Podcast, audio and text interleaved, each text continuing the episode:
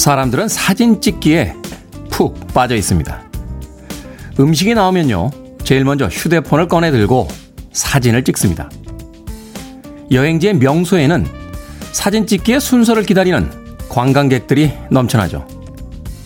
너도 나도 손에 전화가 되는 카메라 하나씩을 들고 사진 찍기에 열중합니다. 추억을 남기는 거라고 말하죠. 그렇다면 카메라가 발명되기 전에 사람들은 단 하나의 추억도 떠올리지 못한 채 쓸쓸하게 외롭게 살아갔던 걸까요? 어느 날 휴대폰을 잃어버리는 순간 우리들의 추억은 모두 다 잊혀지는 걸까요? 아마도 추억은 카메라의 메모리 속에 있지 않을 겁니다. 맛있는 음식을 맛보는 혀 끝에 아름다움을 감상하는 각막에 새겨져 기억되는 걸 테니까요. 남기려고 하기보다 느끼려고 하는 삶이었으면 좋겠습니다. D-314일째 김태훈의 프리웨이 시작합니다. 빌보드 키드의 아침 선택 김태훈의 프리웨이 저는 테디 클 태 자 쓰는 테디 김태훈입니다. 오늘 첫 번째 곡은 이모션스의 Best of My Love로 시작했습니다. 출첵할까요? 예, 7264님, 테디, 출첵 1등하고 싶어 보냅니다. 오늘도 즐거운 하루 되십시오. 라고 보내주셨습니다. 고맙습니다. 이혜인님, 안녕하세요. 처음 듣는데 목소리 너무 좋습니다. 잘 한번 들어볼게요. 네. 역시 익숙해지는 게 가장 좋은데, 어, 첫인상에서도 제 목소리가 통한다는 걸, 어, 이혜인님께서 알려주셨군요. 예전에는 처음 제 목소리 들으시는 분들은 좀 딱딱하게 느껴지시는지 예, 짝퉁 배철수입니까? 아니면 아나운서 톤입니다. 뭐 이렇게 이야기해 주시는 분들이 꽤 있었습니다만 제가 좀 나이를 먹으니까 예, 저만의 좀 어떤 원숭미가 나오는 게 아닌가 하는 생각을 해봅니다. 밖에 있는 스탭들이 시작하자마자 왜 저러나 하는 표정으로 저를 쳐다보고 있군요. 자, 김광문님, 거제에서 출첵이요. 장희숙님, 테디 반갑습니다. 수요일 출석입니다. 심재조님, 굿모닝이라고 보내주셨고요. 최윤정님, 좋은 아침입니다. 네. 정민식님, 테디님, 좋은 아침입니다. 백종원 선생님이 진행하시는 어묵탕을 보고 어묵을 나무젓가락에 끼워 원 없이 먹었더니 이제는 쳐다보기도 싫네요. 맛은 있었습니다. 테디는 요리 잘하시나요? 못합니다. 예, 라면 이상은 할 줄 아는 요리가 없습니다. 정민식님, 네. 저는 되게 겸손한 사람이라서요. 어, 세상 모든 것들을 제가 다 잘할 수 있다고 생각하지 않습니다. 요리에는 재능이 없다는 걸 일찌감치 받아들였습니다. 자, 장은지 씨, 오늘도 굿모닝이란 인사만 툭 던지고 출근 준비합니다. 왔다 갔다 바쁘네요. 그래도 프리웨이 듣고 있습니다. 좋아요. 기분 좋은 하루 시작해요. 라고 보내주셨습니다. 고맙습니다.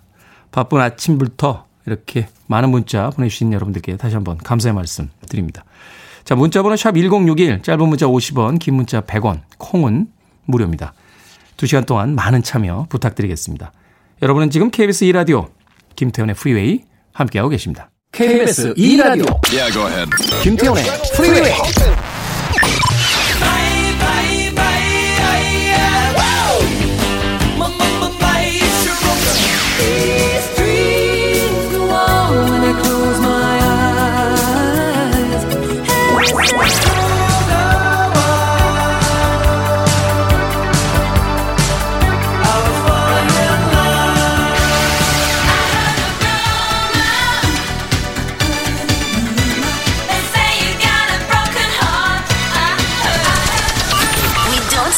music.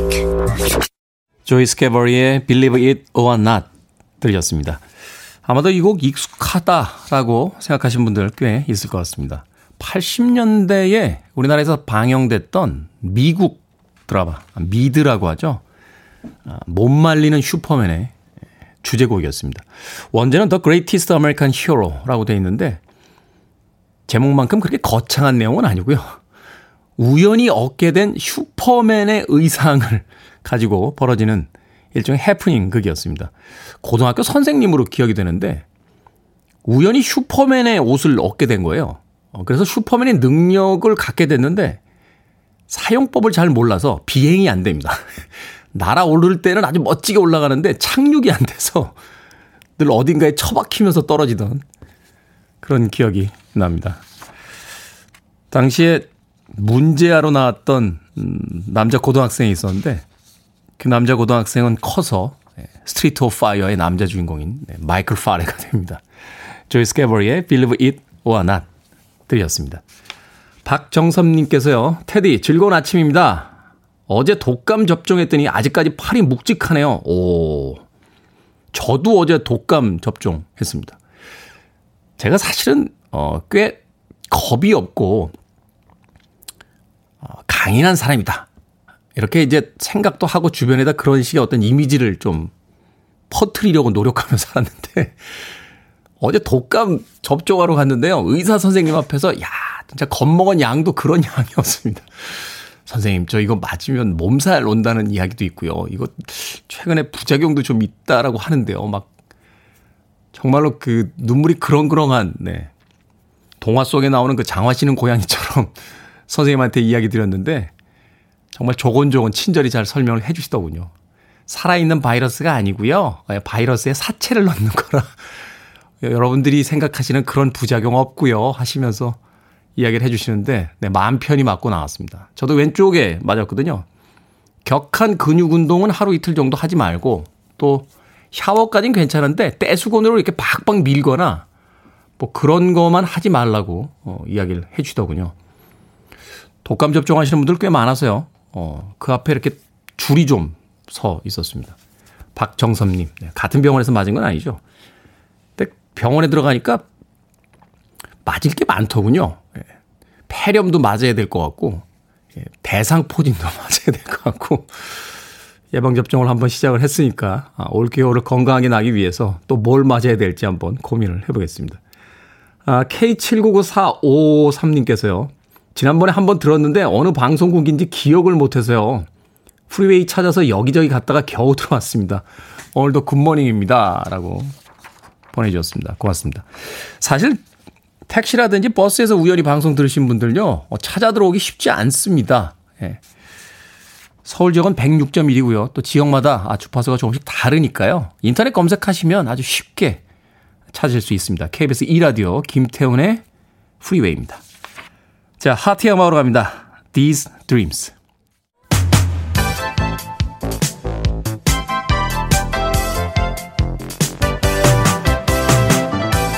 이 시간 뉴스를 깔끔하게 정리해드리는 시간 뉴스 브리핑 최영일 시사평론가와 함께합니다. 안녕하세요. 안녕하세요. 자 어제 예고해 드린 대로 월성 1호기 조기 폐쇄 감사 결과 공개가 됐습니다. 네, 오후 2시에 공개가 됐습니다. 이것 때문에 정치권은 뭐 일파만파 파장이 큰데 오히려 또 전문가들은 어 내용이 없네 이런 얘기도 해서 아. 주 뭐 이 저 여기에 대한 반응들이 엇갈리고 있어요. 내용은 이겁니다. 감사는 지난해 9월에 20대 국회에서 감사를 좀 해주시오. 첫 번째, 월성 1호기의 조기 폐쇄 결정은 타당했는가? 그렇죠. 일단은 경제성이라든지 네. 안전성 네. 이런 걸 본 거죠. 맞습니다. 종합적 평가를 한번 해달라. 두 번째는 이 조기 폐쇄 결정이 한수원의 이사회가 혹시 회사에 피해를 끼친 바는 없는가? 이거는 직격탄으로 이야기를 하면 배임 혐의 없냐? 그렇죠. 네네, 이거예요. 잘못된 결정으로 회사에 큰 손실을 네. 가져온 게 아니냐? 맞습니다. 이게 의도적이라면 배임, 이런 음. 이제 또 죄가 되는 겁니다. 그런데 원래는 올 2월에 법정 시한이었어요. 2월에 감사 결과가 나오지 않았죠. 4월 총선 전에 나올까 했는데 내부에 좀 이견이 있었다고 해요. 감사원장과 나머지 임직원들 간에. 네. 그래서 미뤄지고 미뤄지다 어제 드디어 감사를 의뢰한 지 1년여 만에 또 법정 시한을 8개월여 넘겨서 발표가 됐는데 어, 우선은 경제성을 저평가했다는 건 확인이 됐다는 거예요. 저평가했다. 네네. 그러니까 감사원의 지금 추정은 이렇게 간단하게 요약을 드리면 2018년 당시에 문재인 대통령이 보좌관의 보고를 받고 월성 1호기가 노후화돼 있으니까 걱정이 된, 된 겁니다. 그래서 언제 영구정지 되나 수명을 물어본 거예요. 근데 이게 백운규 당시 산업부 장관 귀에 들어갔는데 어, 이 대통령이 영구정지를 거론했으면 중단해야 되는 거 아닌가? 그 중단 쪽으로 결론을 정하고 몰아간 거 아니냐?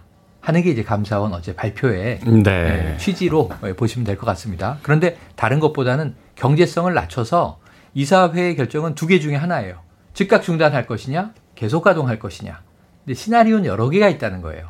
한 2년만 시한부 가동을 한다든가 단계적 중단을 한다든가. 근데 즉시 중단 계속 가동. 즉시 중단으로 결정이 났다는 건데 이게 사실은 이제 회사에서 일을 하다 보면 네. 어떤 프로젝트를 진행을 할 때요 이제 네. 경제성을 보잖아요. 보죠. 그래서 원가를 어, 어디까지 뺄 거냐 기왕 있었던 기계니까 이거를 네. 언제 교체할 거냐를 따질 때 음. 아직 쓸만하니까 한 1년 정도 더 있다가 교체하는 게 수익성이 훨씬 낮습니다. 그렇죠, 뭐 이런 거다 그렇죠. 정밀 분석을 하는데 맞습니다. 그걸 한 거죠. 분석의 결과가 회계 이 업체까지 들어와서 같이 보고서는 두껍게 나왔어요. 그런데 킬로와트 시 결국은 원자력 발전소는 전력을 생산하는 곳이니까 생산 전력의 시장 가격 단가를 낮췄다. 예, 60원 정도는 통상 받는데 55원으로 낮췄다. 이런 거고요. 그래서 이제 이, 이게 계속 가동해도 돈을 별로 못 법니다. 한 10분의 1 정도로 줄였다고 해요. 그러니까 예를 들면 많게는 3,700억 원, 적게는 한 1,700억 원 정도의 수익성을 낼 수 있는데 요걸 한 뭐 170억 원대로 낮췄다가 하다가 최종적으로 이제 200억 원대 정도는 벌 수 있는데 투자 비용에 대해서 미미하다. 대신에 즉각 가동을 중단하면 인건비도 절약되고 여러 가지 비용, 감축 효과가 있잖아요. 이 감축되는 비용은 높였다.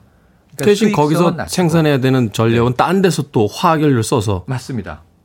생산을 해야 되는 거죠. 국가 전체로 보면은 어디선가 생산해야 되는 거죠. 근데 지금 원자력 발전을 통한 전력이 모자라느냐 남느냐인데 과거에는 좀 모자라서 많이 지어야 됐어요. MB 정부 때는 건설 계획을 많이 세웠는데 네. 지금은 한 80% 가동률을 보이고 있습니다. 전력이 부족하진 않고요. 그래서 어쨌든 경제성은 이게 보고 자료를 한 444건 정도 삭제했다는 거예요. 지난해 말에.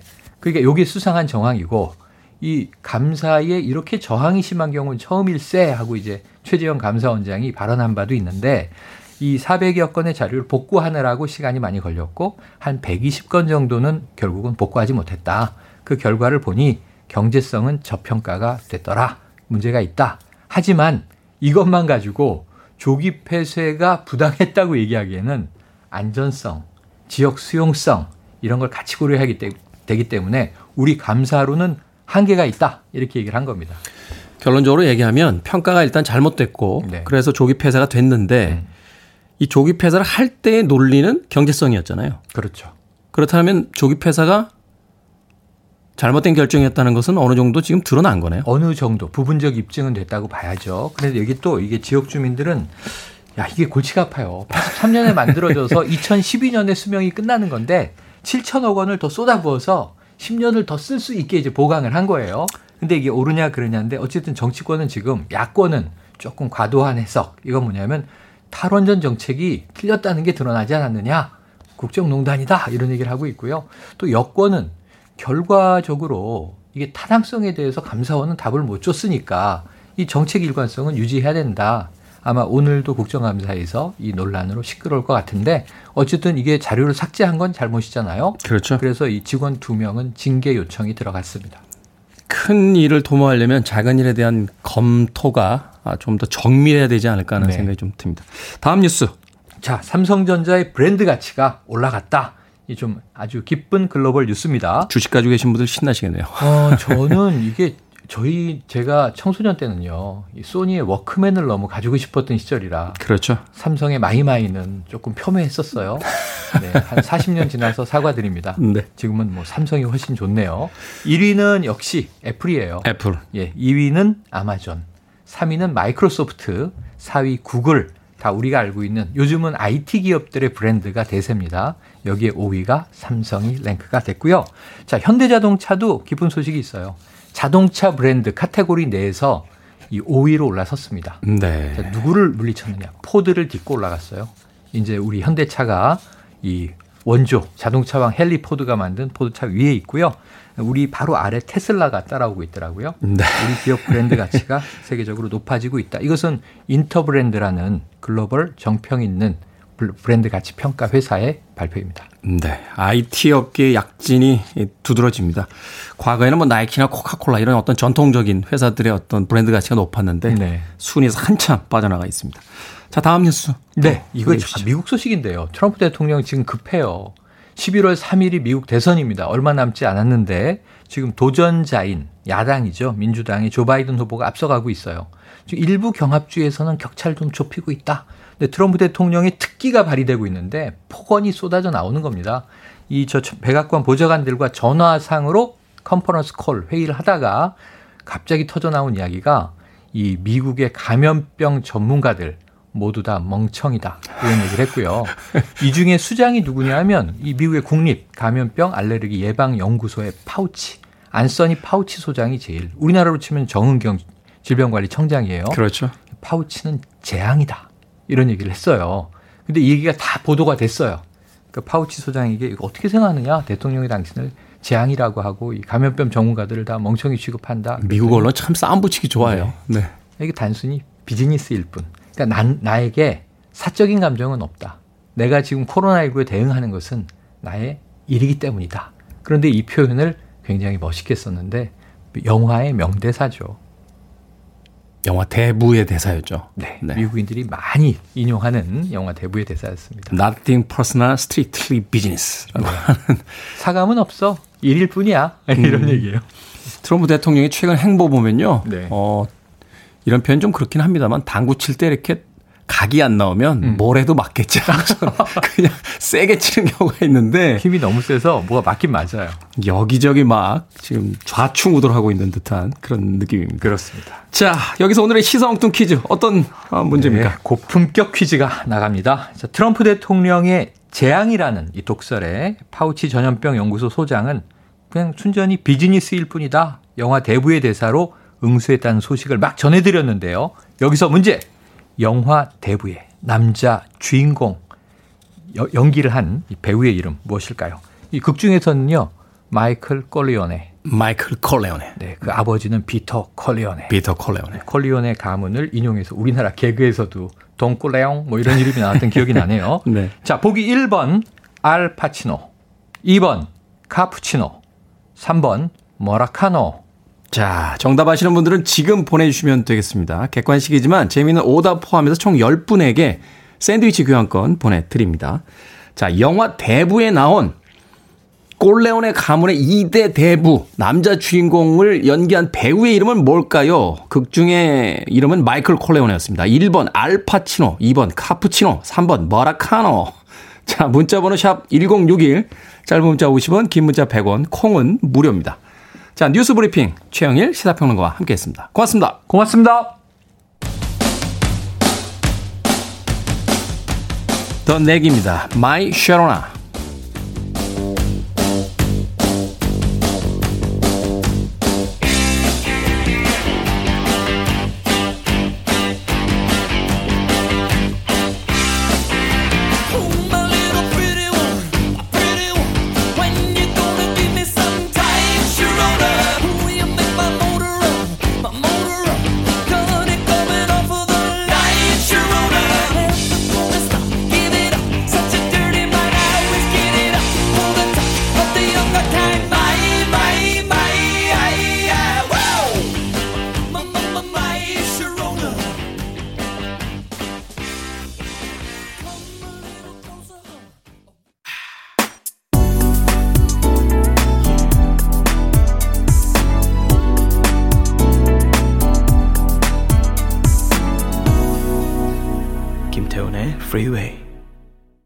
마음까지 차분하게 만드는 곡이었죠.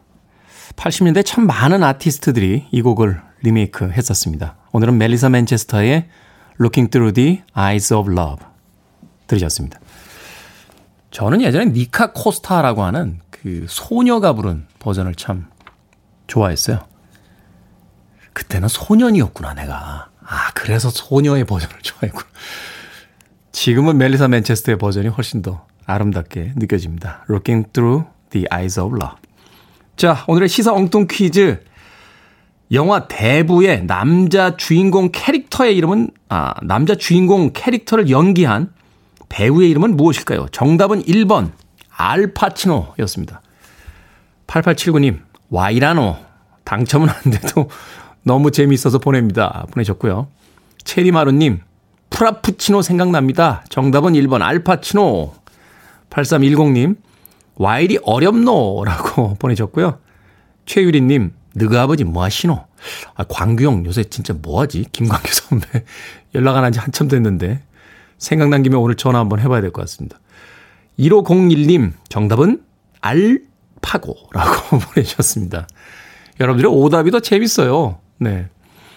정두리님, 와이라노. 여기는 지리산입니다. 구찌뽕 열매 따며 시어머님과 듣고 있습니다. 특이한 조합인데요. 예, 저희 방송을 참 여러 장소, 여러 조합으로 들으십니다만, 지리산에서 구찌뽕 열매 따며 시어머님과 듣고 있기는 쉽지 않습니다. 정두리님, 음, 감사합니다. 아, 정답자와 오답자 포함해서요, 총 10분에게 샌드위치 교환권 보내드리도록 하겠습니다. 콩으로 당첨이 되신 분들은 다시 한번 어, 샵1061 문자로 여러분들의 이름과 아이디 보내주셔야 저희가 모바일 쿠폰 보내드릴 수 있습니다. 짧은 문자 50원, 긴 문자는 100원입니다. 아, 557님께서요. 저에게 두 분의 목소리의 신뢰도는 어마어마합니다. 팥으로 매주를 만든다고 해도 믿을래요. 앞으로도 정확한 정보 전달 부탁드립니다. 뉴스 브리핑 할 때 이제 최영일 시사평론가와 제 이야기를 해주신 것 같아요. 그렇게 믿으시면 안 됩니다. 예, 제가 많이 틀려요. 제가 많이 틀리고 아침에 방송에서 한 이야기 점심 먹으면서 후회하는 사람입니다. 너무 저쪽으로 믿으시면 안 돼요. 예. 어떤 이야기를 듣는다는 건 그 이야기를 통해 이제 자기 생각을 하는 거지 그 사람 이야기를 믿는 게 아니잖아요. 예전에 맹자 선생님이 그런 이야기 하셨대요. 책에 있는 이야기를 다 믿는 건 책을 안 보는 이만 못하다. 라는 이야기를 하셨다니까 너무 전적으로 신뢰를 하진 마십시오. 그래도 557님, 네. 믿어주신다니까. 오늘 퀴즈 오답 중에 하나가 있었죠. 카푸치노 선물 교환권, 네. 모바일 쿠폰 보내드리도록 하겠습니다. 김명희님, 요즘은 끝까지 듣질 못해서 유튜브에서 밤에 들어요. 아, 저희가 유튜브 채널이 있죠? 구독자가 너무 없어가지고 저는 없는 줄 알았어요. 구독자가, 네, 조금씩 늡니다. 조금씩. 오히려 이 게시판에서 새로 들어오시는 분들이 문자 보내주시는 것보다 아, 유튜브 구독자 숫자가 더 적게 느는 것 같아요. 얘가 적절한지 모르겠습니다만 왜 이런 분들 있잖아요. 내가 아는 친구들이 되게 많아. 그러니까 내가 음식점이나 카페를 하면 잘 될 거야. 하고 음식점하고 카페를 열었는데 아는 친구들이 잘 안 오는 거죠. 그래서 사실 낭패 보는 경우가 많습니다. 제 친구 중에 홍대에 바를 냈던 친구인데 그 친구가 이렇게 술 친구가 많았어요. 그래서 그 친구들만 다 와도 영업이 된다. 라고 문을 열었는데 얼마 못 가더군요. 예. 그런 사태가 발생하지 않도록 유튜브 구독 많이 해주시고요. 예. 김태훈의 프리웨이 치시고 들어오시면 됩니다. 또 인스타그램에도 저희 계정이 있으니까 오셔서 네, 팔로우 버튼 눌러주시고 또 방송에서 보여지지 않았던 모습들 확인해 보시면 되겠습니다. 자, 칼 칼튼의 음악으로 합니다. She's a bad mama jama.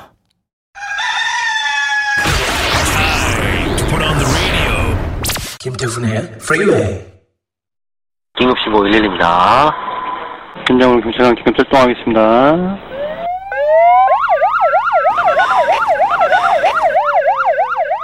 공무집행 방해 혐의로 현행범 체포합니다. 선생님은 변호인을 선임할 수 있고 체포 구속 적부심을 청구할 수 있으며 변명을 할 기회가 있습니다.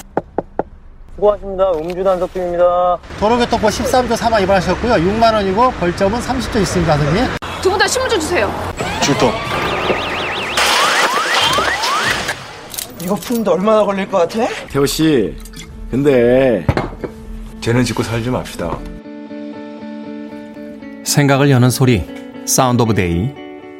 경찰들의 현장에서의 목소리, 그리고 형사를 주인공으로 했던 한 영화 속의 대사까지 들어봤습니다. 10월 21일, 오늘은요, 경찰의 날입니다. 민주주의라는 질곡의 역사 속에 민중의 지팡이, 뭐 경찰의 공과에 대한 평가는 그때그때 달랐던 게 사실입니다.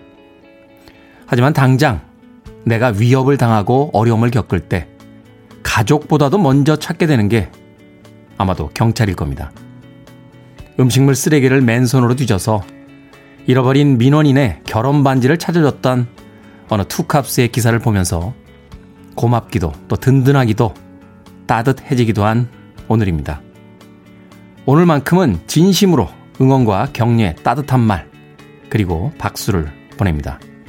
경찰관 여러분 진심으로 고맙습니다.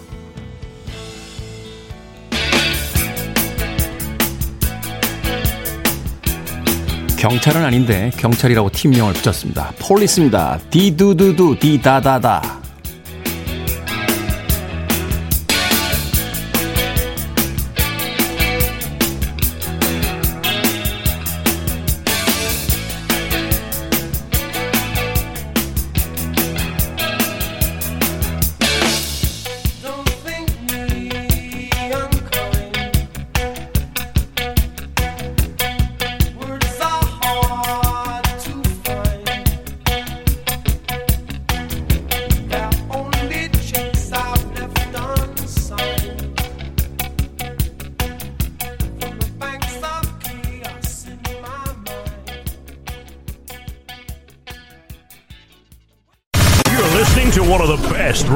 Stations around. You're listening to 김태훈의 Freeway.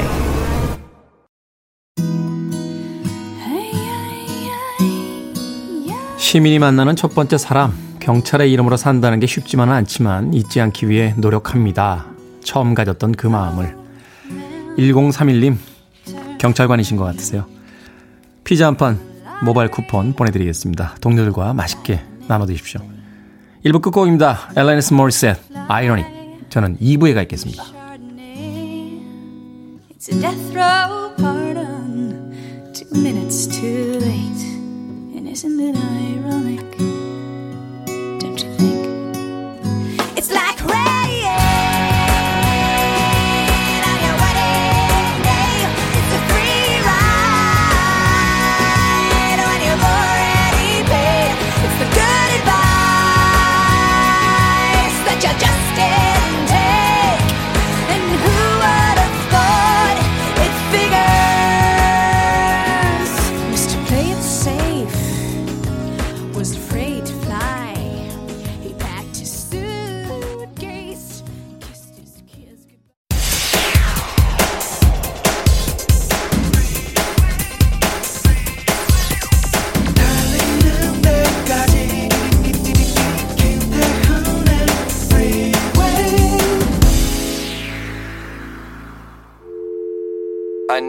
Arms around me. I need to feel your touch.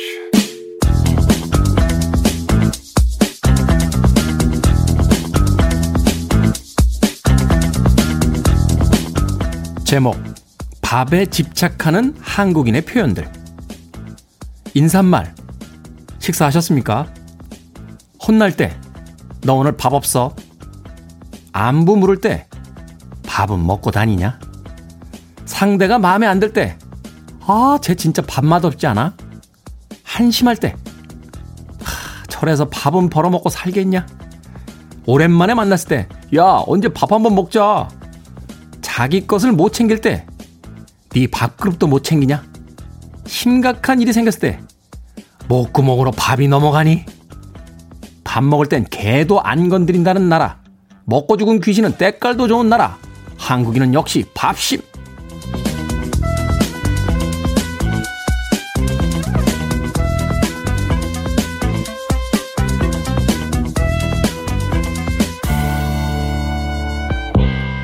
뭐든 읽어주는 남자. 오늘은 밥에 집착하는 한국인의 표현을 읽어드렸습니다. 지금 읽어드린 건 말고도요, 밥과 관련한 표현이 아주 아주 많았습니다. 가족과 지인들끼리 건네는 밥 먹었니? 밥 먹어. 하는 인사가 우리는 알고 있죠? 단순한 밥 한 끼의 의미가 아니라는 것. 프리웨이 가족 여러분들, 어떻게 아침밥은 드셨습니까? 김태훈의 프리웨이 2부 시작했습니다. 2부 첫 번째 곡은 Weird Al Yankovic의. 네, 비릿에 대한 패러디송이었죠. 그걸 먹어. It. 들으셨습니다. 오늘 뭐든 읽어주는 남자, 네, 밥에 집착하는 한국인의 표현들 읽어드렸습니다. 진짜 밥이 들어가면 안 되는 표현이 없군요. 에? 자기 자신에게 어떤 자괴감을 느낄 때도 아, 나 같은 것도 밥을 먹는구나. 뭐 이런 표현도 있기도 하고요. 최근에는 왜 그 젊은 세대의 어떤 그 표현법 중에 이 개를 집어넣으면 다 된다 하는 표현법이 있었는데 전 시대의 표현법 중에 최고는 밥이었던 것 같습니다. 예. 밥값은 하냐? 라고 늘 푸른 마음님께서 또 다른 어떤 밥의 표현을 보내주셨는데 청취율 두 배 안 올리면 바깥 못한다 이런 뜻입니까? 예? 너무 과하게 제가 해석하는 겁니까? 마음에 훅 들어오는데요. 늘 푸른 마음이. 자, 1호 구호님께서요. 오늘은 수수한 수요일에 동료들과 아침을 굶고 온 우리 동료들과 아침을 먹고 싶습니다. 라고 애달게 보내주셨습니다. 우리의 인심이 그렇죠. 전혀 낯선 사람들도 문을 두들기면서 한 끼를 청하면 그 맛있는 밥 한 끼를 대접하던 것이 바로 우리의 어떤 전통이고 또 마음이었는데 21세기에 식사를 못 하시다니요. 1595님, 저희가 죽 선물 교환권 보내드리겠습니다. 아, 모바일로 가니까요. 받으셔서 바로 주문하셔서 동료들과 맛있게 한 그릇 하시길 바라겠습니다. 어, 김태현의 프리웨이 2부 D-314일째 방송 어, 진행하고 있습니다. 광고 듣고 와서 어, 계속 음악과 이야기 나누겠습니다.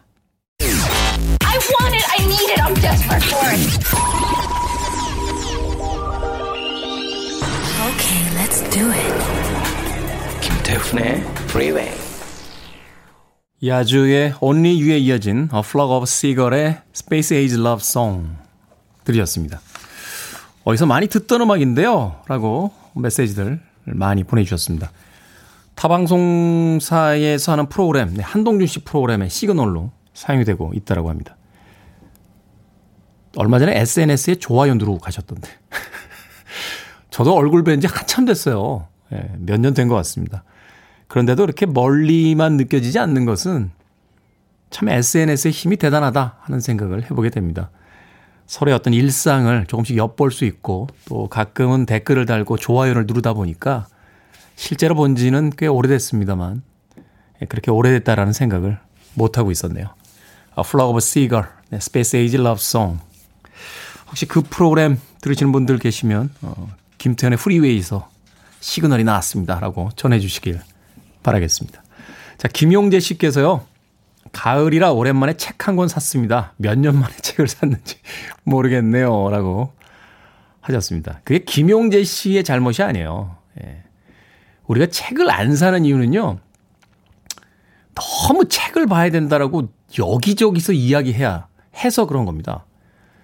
예전에 베스트셀러가 된 그 베스트셀러까지는 모르겠는데 그 유명했던 책의 제목이 있어요. 교과서가 죽인 명작들 이라고 하는. 그러니까 아무리 세계 문학의 그 위대한 업적을 쌓은 걸작이라도 교과서에 들어가는 순간 아무도 안 읽는다는 거예요. 누가 읽고 싶겠어요. 저는 피천득의 인연 이런 작품들은 어, 졸업하고서 나중에 피천득 수필 모음집 이런 거로 봤어요. 야, 이거 재밌는데? 라고 했더니 그 예전에 우리 교과서에 있었다. 라고 이야기하는데 그런 게 있었어? 라고 할 정도로. 아, 물론 이제 제가 고등학교 때 공부를 안 한 학생이었기 때문에 그런 것도 있습니다만 무엇이든지 이렇게 의무적으로 해야 된다라고 하면 즐겁지가 않습니다. 제가 영화 보기가 정말 행복했던 적이 언제냐면요. 영화 프로그램 잘린 다음 날이었어요. 더 이상, 더 이상 일로서 영화를 볼 필요가 없는 거예요. 그날부터 영화가 왜 이렇게 다시 재밌어지는지. 그래서 웬만하면 영화 프로그램 잘 안 하려고 하고요.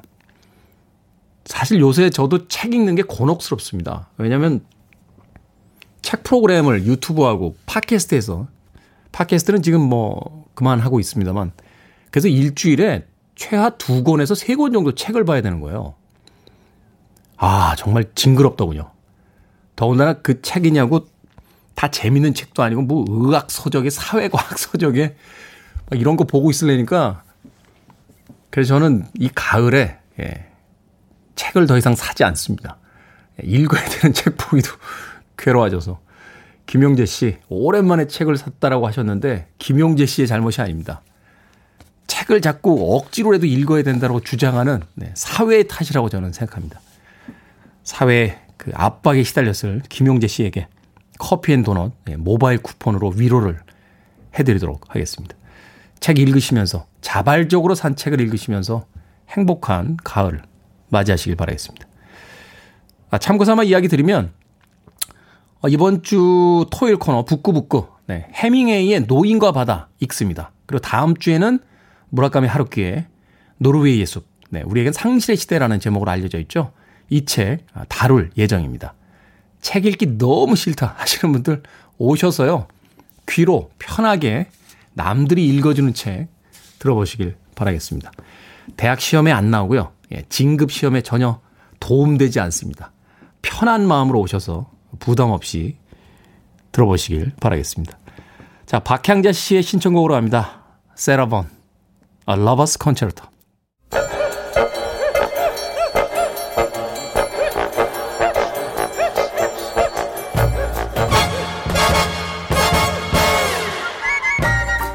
온라인 세상 속 촌철살인 해학과 위트가 돋보이는 댓글들을 골라봤습니다. 댓글로 본 세상.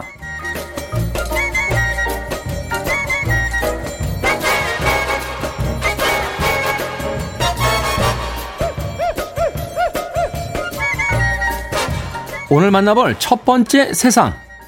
노인을 돌보는 요양보호사들의 성폭력, 성희롱 피해가 심각하다고 합니다. 한 장기 요양기관의 요양보호사 성희롱, 성폭력 실태조사에 따르면 요양보호사 10명 중 4명 이상이 성희롱 피해를 경험했습니다. 입에 담기도 민망해서 구체적인 피해 내용은 얘기하기가 좀 그렇습니다. 자, 여기에 달린 댓글들입니다. 저 땡땡님, 이건 자식들도 알아야 합니다. 곱게 좀 늙읍시다. 비땡땡님, 딸 같아서 엄마 같아서 성추행이요? 도대체 어떤 가정에서 자라신 겁니까? 나이 들어서 갑자기 이상해지는 건 아닐 겁니다. 이상했던 사람들이 나이를 먹은 거죠. 그래서 젊을 때부터 잘 살아야 합니다.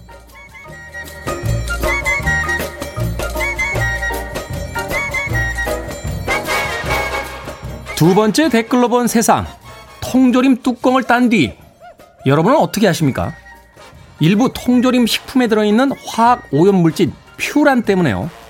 개봉 후에 약 5분을 기다렸다 먹는 게 안전하다고 하는데 일단 한국식품안전연구원은 퓨란의 인체 유해 여부는 밝혀진 바 없다 하는 입장입니다. 하지만 안 들었으면 몰랐을까?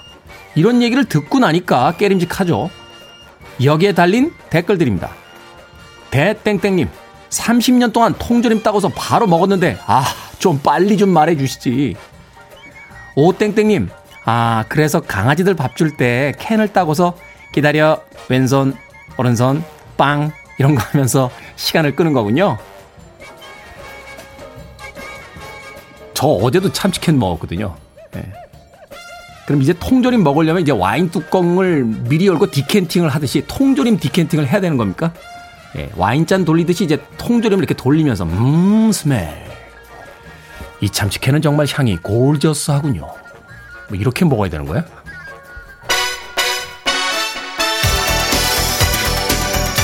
아직 공식적으로는 밝혀진 바 없답니다. 비공식입니다. 바나나 라마, I heard a rumor.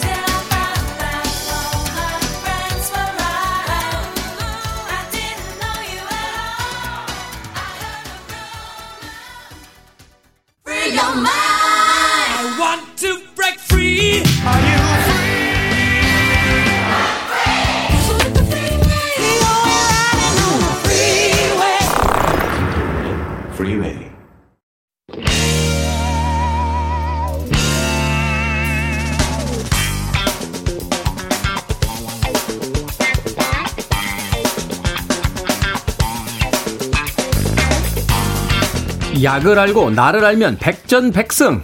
김태훈의 프리웨이 똑똑한 의학 정보. 수요일의 남자 약학다식 훈남 정재훈 약사 나오셨습니다. 안녕하세요. 안녕하세요.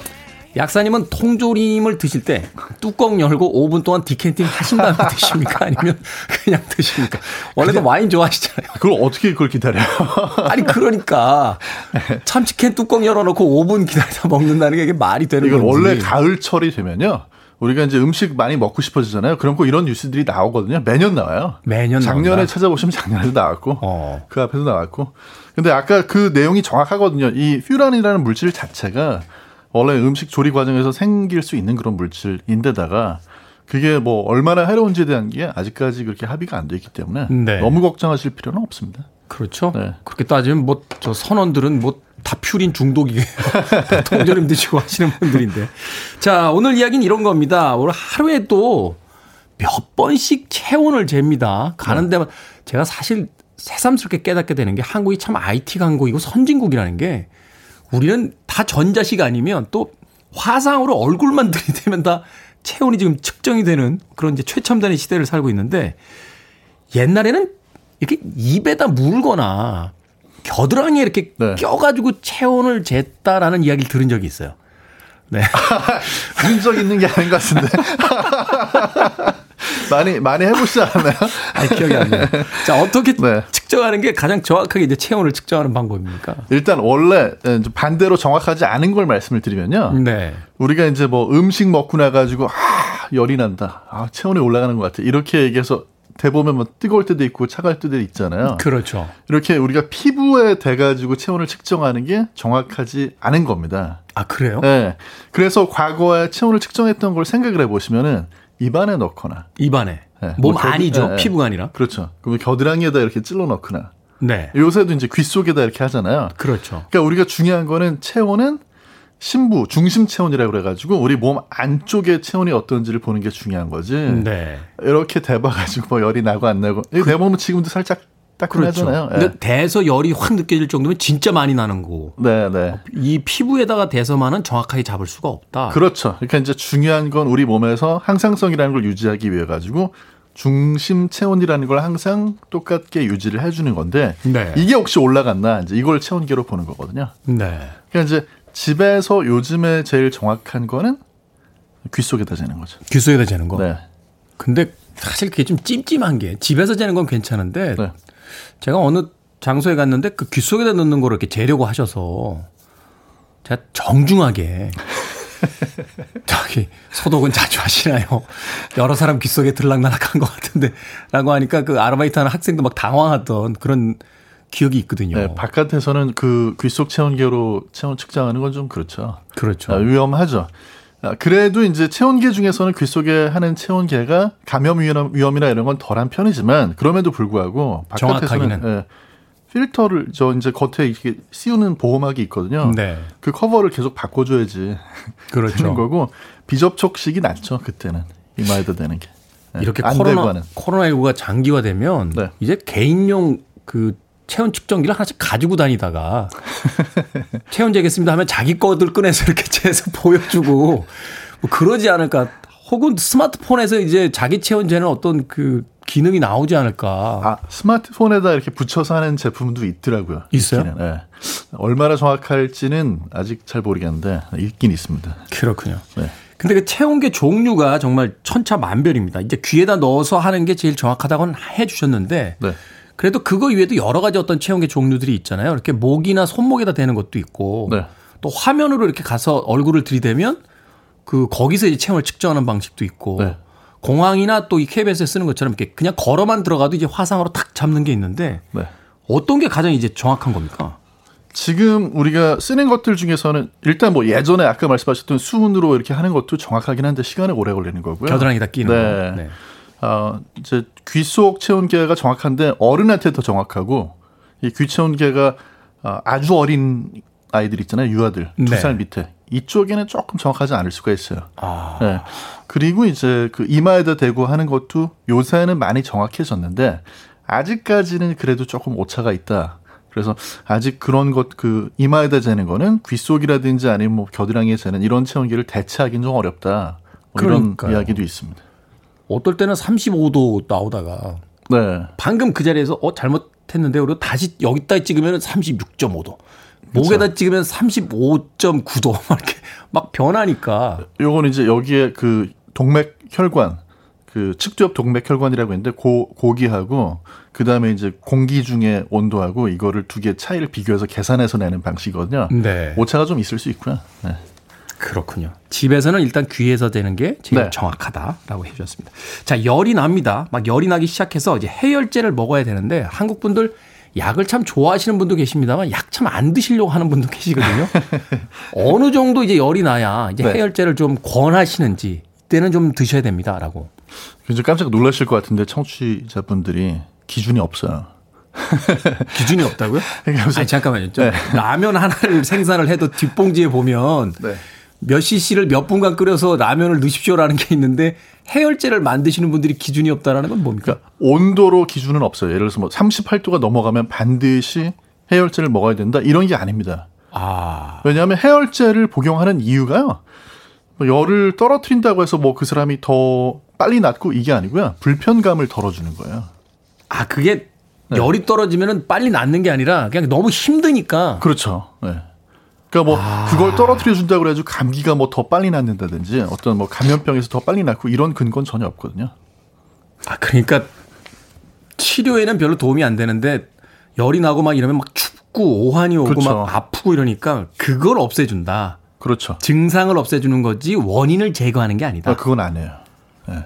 아, 그 얘기를 왜 이제 하세요? 근데 이제 오히려 그걸 열을 약을 안 먹이고 뭐 이렇게 춥게 한다든지 뭐 닦아준다든지 이러면 식으면서 열이 오히려 몸에 더 날 수가 있어요. 아, 몸에서 이제 그 네. 추위가 느껴지면 오히려 열을 더 발생시킬 수 있다. 그렇죠. 그러면서 또 더 춥고. 그러니까 이제 그런 불편감보다는 약을 먹는 게 나을 수 있거든요. 그래서 어머님들이 이렇게 네. 어릴 때 열난다고 이마에다 이렇게 찜질을 해주시면 냉찜질을 해주시면 그걸 밤새 하셔야 되는 거군요. 해놓으면 또 열나고 하려면 또 열나니까. 그건 맞아요. 아. 네. 왜냐하면 몸에서 열이 난다는 거는요. 이게 이제 그셋 포인트라고 그래가지고 체온을 몇 도로 할 거를 올려놓은 상태거든요. 네. 근데 그걸 막 물리적으로 닦아주고 뭐 이렇게 차갑게 해주면 아직 이게 내려가지 않은 상태이기 때문에 오히려 더 열을 내려고요 몸은. 아, 물을 막 끓이려고. 물을 끓이려고 가스레인지를 이렇게 켰는데 거기다 자꾸 어머님들이 선풍기를 돌려대면 마치 그런 얘기. 그러면 불이 점점 세진다는 거죠. 네. 오, 이 물을 끓기 위한 온도를 올리기 위해서. 네. 아. 그때 해열제를 드시면 이게 다시 온도 자체가 기준 온도가 내려가기 때문에 네. 그게 오히려 더 효과적입니다. 밤새 찜질해 주시는 것보다는 네. 해열제를 드시는 게 더 낫다고 합니다. 자, 간단하게 하나만 여쭤보겠습니다. 해열제 종류대로 종류가 굉장히 많습니다. 뭐 어린아이들은 좌약도 있고 어른들은 이렇게 삼키는 알약도 있고 물약도 있고 여러 가지가 있는데 연령대별, 성별별로 좀 해열제를 선택해야 된다라고 하면 간단한 기준 같은 게 있을까요? 제일 간단하게는요. 해열제로는 그냥 아세트아미노펜이라고 해서 뭐 타땡땡 약 있잖아요. 그게 가장 안전합니다. 연령대 관계없이. 타땡땡. 네. 그 간에 약간 물이 와서 술 먹은 다음 날 먹지 말라고 술 하던데. 드신 다음 날은 안 드시거나 아니면 한 번만 드시는 게 더 낫죠. 그렇습니까? 네. 그게 일반적으로 가장 가장 안전해요. 가장 안전하고 네. 유아들은 어린아이들. 어, 유아들의 경우에도 그 약이 가장 안전하고요. 네. 주의하셔야 되는 게 뭐냐면 집에 아스피린 가지고 계신 경우도 있을 거잖아요. 네. 근데 아스피린은 어린이들이 열이 날 때는 쓰시면 안 돼요. 어 그래요? 네, 큰일 납니다. 아니 그 옛날 광고도 하고 그랬는데. 어, 근데 아스피린을 가만히 보시면 아, 요거는 이제 어린이 해열제로는 안 쓴다는 게 광고에도 아마 나와 있는데요. 그거는 이제 레이 증후군이라고 그래가지고 라이 증후군 이렇게 얘기하는데 굉장히 심각한 막 간하고 뇌에 치명적인 부작용이 생기는 경우가 있거든요. 간혹 생기긴 하지만 그래도 치명적이니까. 그렇죠. 드물지만 생기면 큰일 나거든요. 그래서 그건 뭐 절대 안 씁니다. 알겠습니다. 네.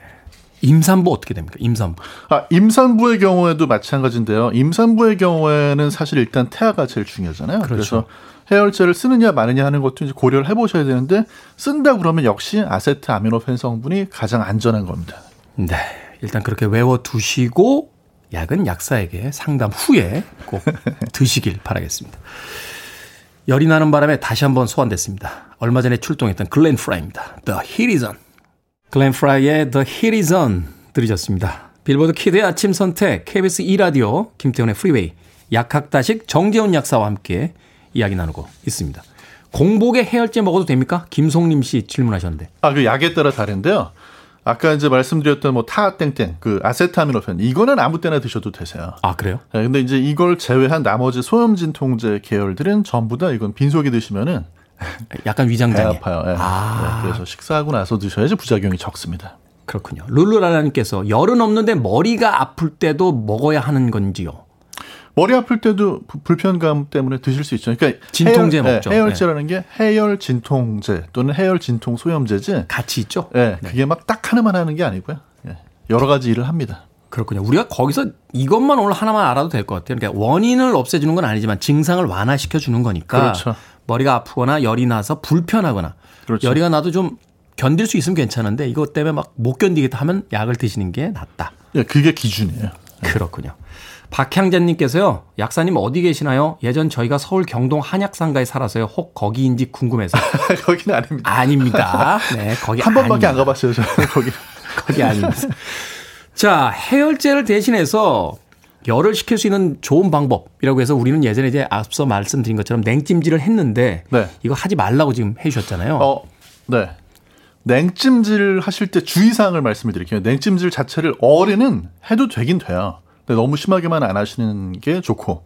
이제 어린 아이들이 열이 날 때 당황해가지고, 어, 너무 막 찬물로 닦아주거나 네. 하면 오히려 이제 그게 더 불편감. 과민 반응을 더 일으킬 수 있다. 네, 그리고 알콜로 닦아주는 건 굉장히 위험합니다. 아, 알코올이 더 시원해서 그걸로 하시는 분들도 있던데 이렇게 네, 날아가면서 시원해지니까. 흡수가 돼요.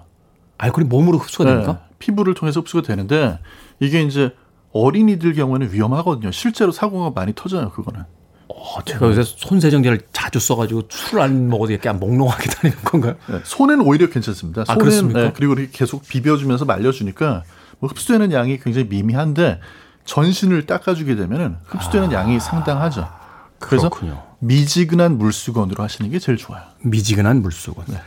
예전에 어떤 분이 아이들 때 다른 부위는 몰라도 열이 나면 이 뇌세포에 안 좋은 영향을 줘서 목 밑으로는 아니어도 머리는 꼭 그냥 냉찜질을 해야 된다 이렇게 주장하시던 분이 있거든요 술자리에서. 아, 이제 그렇게들 알고 계시는 경우가 있는데 네, 뭐 어릴 때 열 나면 머리 나빠진다고 그러잖아요.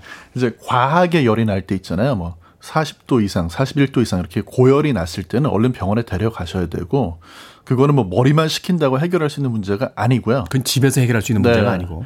그리고 이제 또 하나는 열이 나는데 이제 어린아이들이 열이 나면서 막 목이 뻣뻣하다든지 성인도 목이 막 뻣뻣하면서 열이 나다, 난다든지 네. 열 말고 다른 증상이 좀 그런 것들이 있을 때는요. 이거는 열이 나는 게 원인이 있잖아요. 어떤 그런 그 감염성 질환이 좀 심각한 경우일 아, 때가 있거든요. 네. 네. 특히 어린이일 때는 열 말고 다른 증상이 전혀 없는 경우가 있어요. 그래서 고열이 나거나 할 때는 그때는 병원에 데리고 가시는 게 제일 좋습니다. 그렇죠. 어른들이 이제 자기 몸에 어느 정도 증상이나 이런 것들을 여러 번 겪어봤으니까 아는데 아이들 때는 일단 열이 나면 병원에 데리고 가는 게 제일 네. 먼저 해야 될 행동인 것 같습니다. 낮에는 괜찮습니다. 아, 낮에는 괜찮은데 밤 되면 왜 이렇게 열이 납니까? 밤에 끙끙 앓잖아요. 왜 사람들이 열 나면 밤에 잠을 못 잔다라고 하는데. 네. 이건 전 세계 공통으로 궁금해하시는 질문이어가지고 네. 정말 질문 많이 올라오는 건데요. 밤이 되면 우리가 원래 체온이 약간 올라가기도 하고요. 네. 올라갑니까? 네. 어. 살짝 올라가기도 하고 그다음에 또 하나는 밤이 되면 면역계가 더 활성화가 돼요. 면역계가 더 활성화된다. 네. 쉬면서 네. 바이오에 의해서 아니, 아니 호르몬이 하루 일주기 리듬이라는 게 있거든요. 아, 그게 이제 낮에는 감기가 나은 것 같아요. 근데 밤이 되면 막 다시 아프거든요. 열, 열도 나고. 그 꾀병으로 오해받아요, 자꾸. 그 꾀병이 아니고요. 그게 뭐냐면 면역계에서 열심히 싸우다 보니까 열이 나는 것도 결국 면역 반응이거든요. 그렇죠. 네. 그러니까 이제 그게 낮 동안에는 좀 이렇게 내려갔는데 밤이 되면 자면서 이제 싸우는 거죠. 그러니까 이게 더 힘들어지는 거고. 그래서 자가 면역 질환에서 이제 예를 들어서 뭐 류마티 관절염 이런 것들은 아침에 더 심한 경우가 있거든요. 이제 그 왜 그런 거냐면 맞아. 밤 동안에 너무 많이 싸운 거예요. 몸하고. 그래서 이렇게 좀더 붓고 네, 아침에 더 뻣뻣하고. 제가 왼쪽에 방아쇠 증후군이 있는데 아침이 되면 이게 손가락이 잘 안 움직여요. 그 아침에 이렇게 마사지 좀 해줘야 되는데 그런 것도 마찬가지라는 거죠. 그렇죠. 그러니까 그렇습니다. 염증이라든지 이런 것들이 밤에 더 심합니다. 마지막 질문입니다. 자, 해열제하고 같이 먹으면 안 되는 약이나 음료 있습니까? 가끔 이렇게 친구들하고 자리하다 보면 맥주 마시다 말고 그냥 어, 약 먹어야 되는데 이렇게 먹는 사람들이 있는데. 아, 이제 아까 말씀하셨던 것처럼 어, 아세타미노펜 성분의 해열제 같은 경우는 술 같이 드시는 건 피하셔야 되고요. 팥땡땡. 간에 안 네. 좋으니까. 네. 그 다음에는 이제 해열제가 열이 나서 먹는 거니까요. 이때는 사실 음료나 뭐 수분 섭취는 많이 해주시는 게 좋으니까 음료 드시는 거는 뭐 좋습니다. 그런데 하나 주의사항이 두통 약에는 해열제만 들어있는 게 아니라 카페인도 들어있는 경우가 있거든요. 네. 그래서 이제 그 경우에는 카페인 음료 같이 드시면 좀 카페인 과잉이 될 수 있으니까 조심하시는 게 에너지 좋아요. 음료 커피는 삼가해 달라라고 이야기를 해주셨습니다. 자, 약학다식 오늘은 해열제에 대해서 알아봤습니다. 훈남 정재훈 약사였습니다. 고맙습니다. 감사합니다. 옛날 사람들도 열이 났겠죠. 어, Peggy Lee입니다. Fever.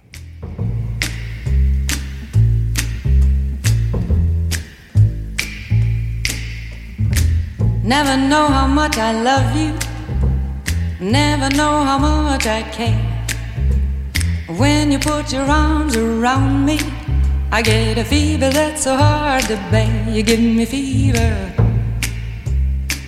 When you kiss me, fever. When you hold me tight, fever in the morning, a fever all through the night. Sun lights up the daytime, moon lights up the night.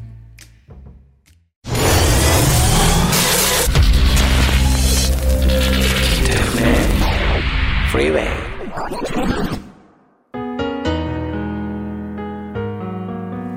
KBS 1라디오 김태훈의 프리웨이 D-314일째 방송 이제 마무리하겠습니다. 오늘 경찰의 날이라고 이야기를 해드렸었죠. 9563님 출근하면 매일 듣고 있는 경찰관입니다. 좋은 경찰이고 싶습니다. 하셨습니다. 커피 선물 모바일 쿠폰 보내드리겠습니다. 수고해 주십시오.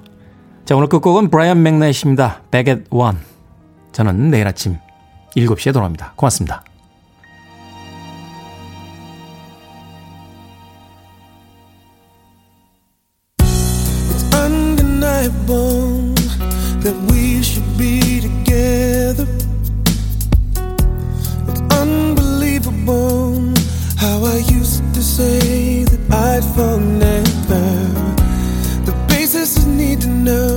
If you don't know just how I feel. Then let me show you now that I'm for real.